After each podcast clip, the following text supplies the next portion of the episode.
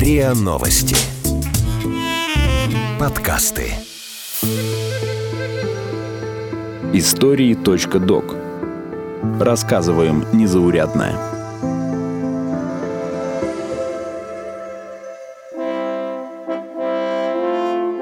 Пожары, война и цензура. Как и почему теряли кино?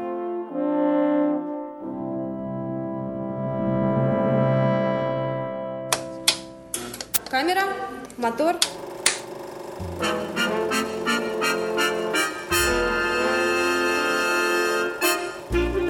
Сегодня во всем мире киноведы разыскивают тысячи фильмов. Свои списки есть у Британского института кино BFI и берлинского Lost Films. Есть и у нашего Госфильмофонда. Увы, большинство разыскиваемых картин считают безвозвратно потерянными. От некоторых остались короткие отрывки или пара кадров. Бывает и наоборот. Находят ленты со сценами, о которых никто не знал.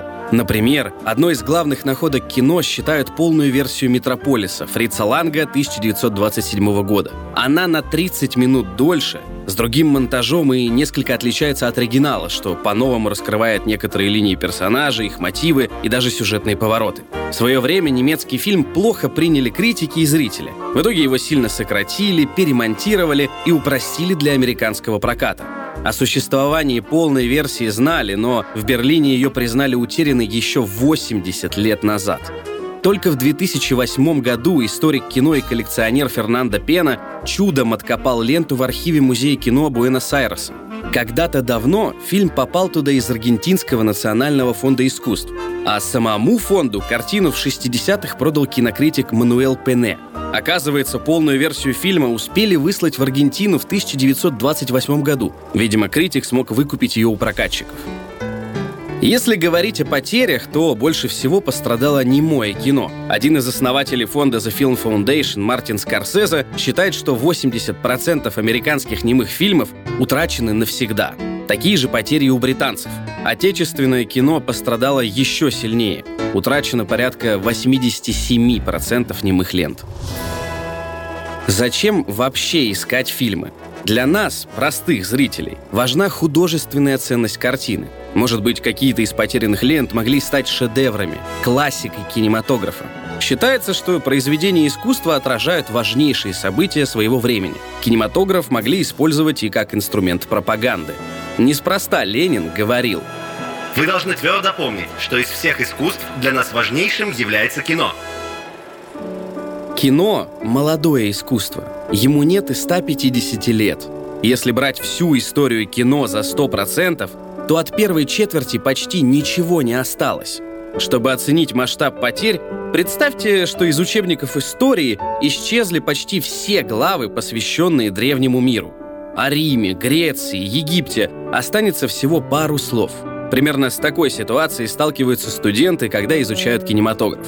Ну или другой пример. Считают, что классическая живопись появилась в 15 веке. И если сравнивать кино, то от картин Леонардо да Винчи, Микеланджело, Рафаэля, Рембрандта и других просто ничего бы не осталось, кроме пары полотен.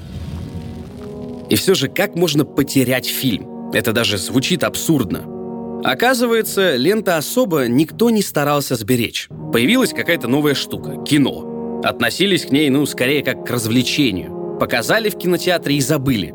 Хранить дорого, сложно и опасно. Раньше снимали на нитроцеллюлозную пленку. Она легко воспламенялась, нужно было следить за температурой, влажностью, пожарной безопасностью в помещении.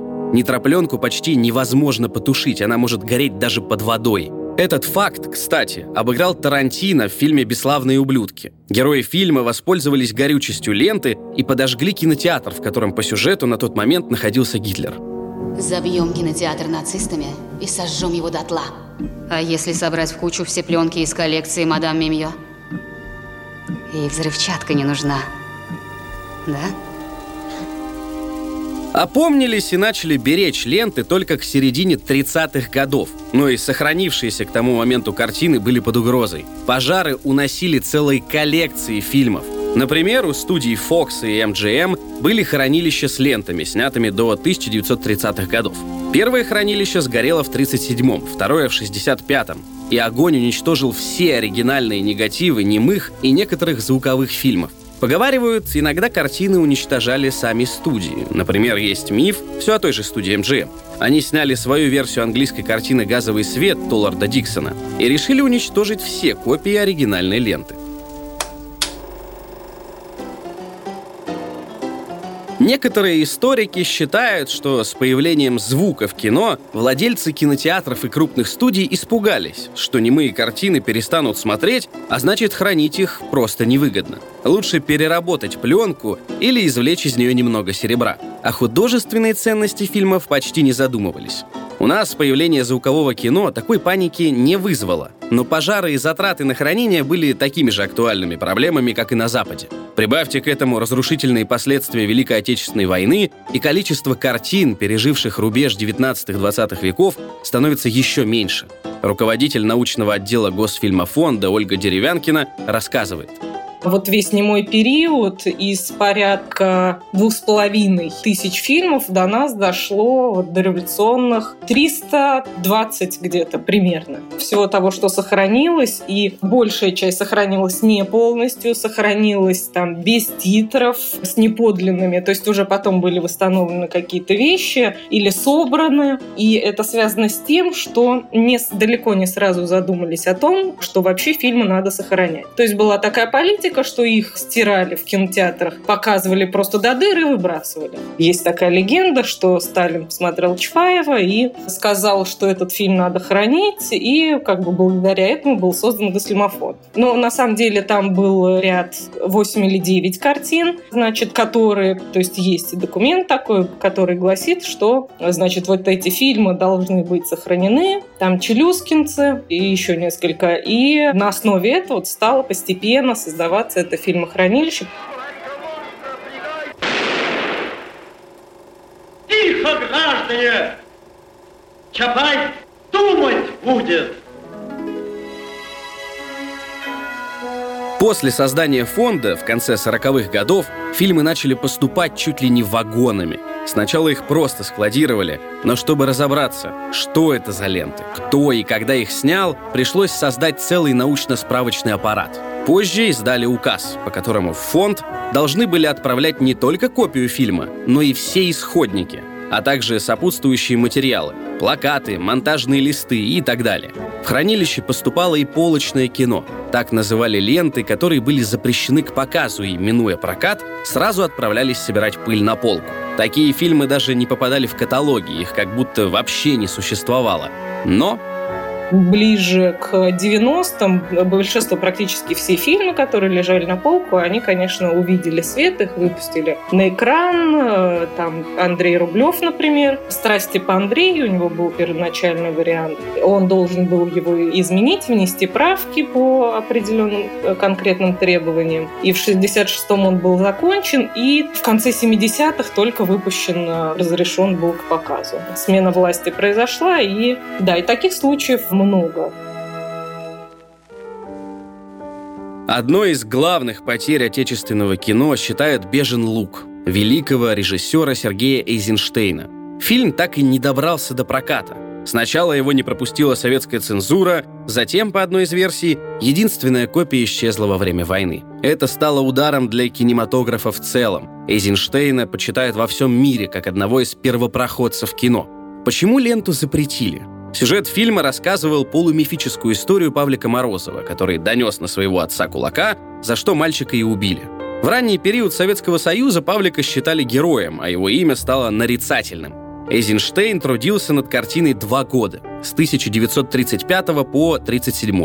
Режиссер только-только вернулся из долгой заграничной поездки, чуть ли не по требованию самого Сталина, который назвал его дезертиром.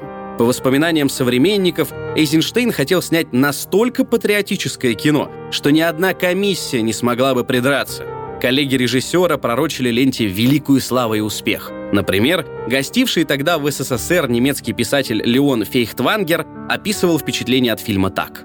Сцена убийства Павлика Морозова отцом может по справедливости быть поставлена рядом с величайшими трагическими сценами в классических произведениях искусства. Я уверен, что «Бежин луг» произведет огромное впечатление на мыслящих людей Европы, даже если они и являются противниками социализма и врагами советского государства. В итоге, эта картина чуть ли не похоронила карьеру легендарного режиссера. Историки предполагают, что комиссия испугалась драматичности ленты. Вместо фильма о пионере-герое получилась трагичная история на тему коллективизма. Вдруг кому-то из зрителей герои фильма покажутся злодеями. И наоборот. Хотя официальная формулировка звучала примерно так. Съемки прекратить ввиду антихудожественности и явной политической несостоятельности ленты. Режиссеру запретили снимать следующую картину, отстранили от преподавания и заставили писать статью в журнал «Советское искусство». Он впал в депрессию, заперся в квартире и отказался от еды. Как выразилась киновед Нея Зорко, в статье Эйзенштейн извинялся за то, что он Эйзенштейн. Чтобы закончить съемки, режиссеру не хватило каких-то 11 дней. Если бы не монтажер фильма «Эсфирь Тобак», то от ленты не осталось бы ничего, кроме восторженных отзывов современников.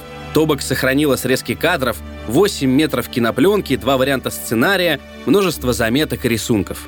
В 1967 году научный сотрудник Госфильмофонда Наум Клейман и режиссер Сергей Юткевич использовали это, чтобы смонтировать фотофильм, которым восстановили ход событий и основные эпизоды. Похожая история произошла с картиной 1968 года под названием «Любить» Михаила Калика.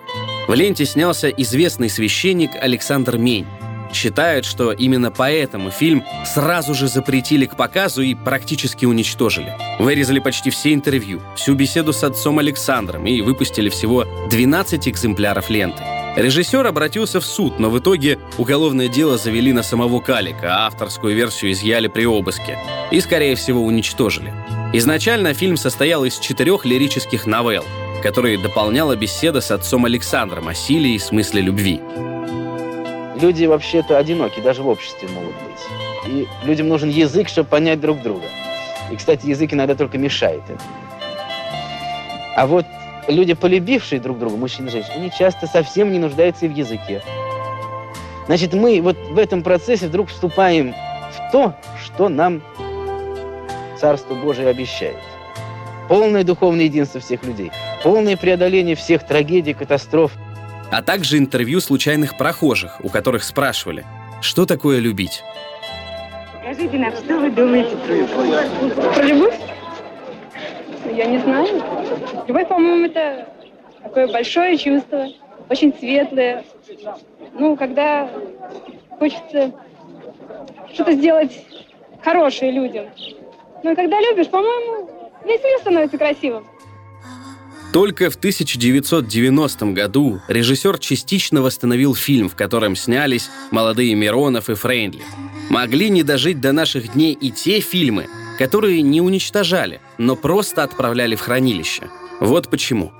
Но в советский период, когда не хватало пленки, в частности, в Госфильмофонде было такое, даже норма. То есть ежемесячно должен был быть смыв копий для того, чтобы эту пленку использовать повторно. На нее накладывали эмульсию и на нее снимали фильм новый. То есть из-за дефицита очень много ушло. Стоп! Снято! «Ви», «Портрет Дориана Грея» и другие главные потери дореволюционного кино. Хичкок и Чаплин, Шерлок Холмс и Клеопатра. Какие западные фильмы считают самыми разыскиваемыми? «Украл киномеханик», «Забыли у друзей 80 лет назад», «Выбросили на помойку». Невероятная история о том, как теряли и находили киноленты. Об этом и многом другом слушайте в следующем эпизоде, посвященном утерянным фильмам. Вы слушали эпизод подкаста «Истории.док». Эпизод подготовил Артем Буфтяк. Голоса эпизода – Игорь Кривицкий, Наталья Шашина, Артем Буфтяк. Звукорежиссер – Андрей Темнов. Слушайте эпизоды подкаста на сайте ria.ru, в приложениях Apple Podcasts, CastBox, SoundStream, Яндекс.Музыка. Комментируйте и делитесь с друзьями.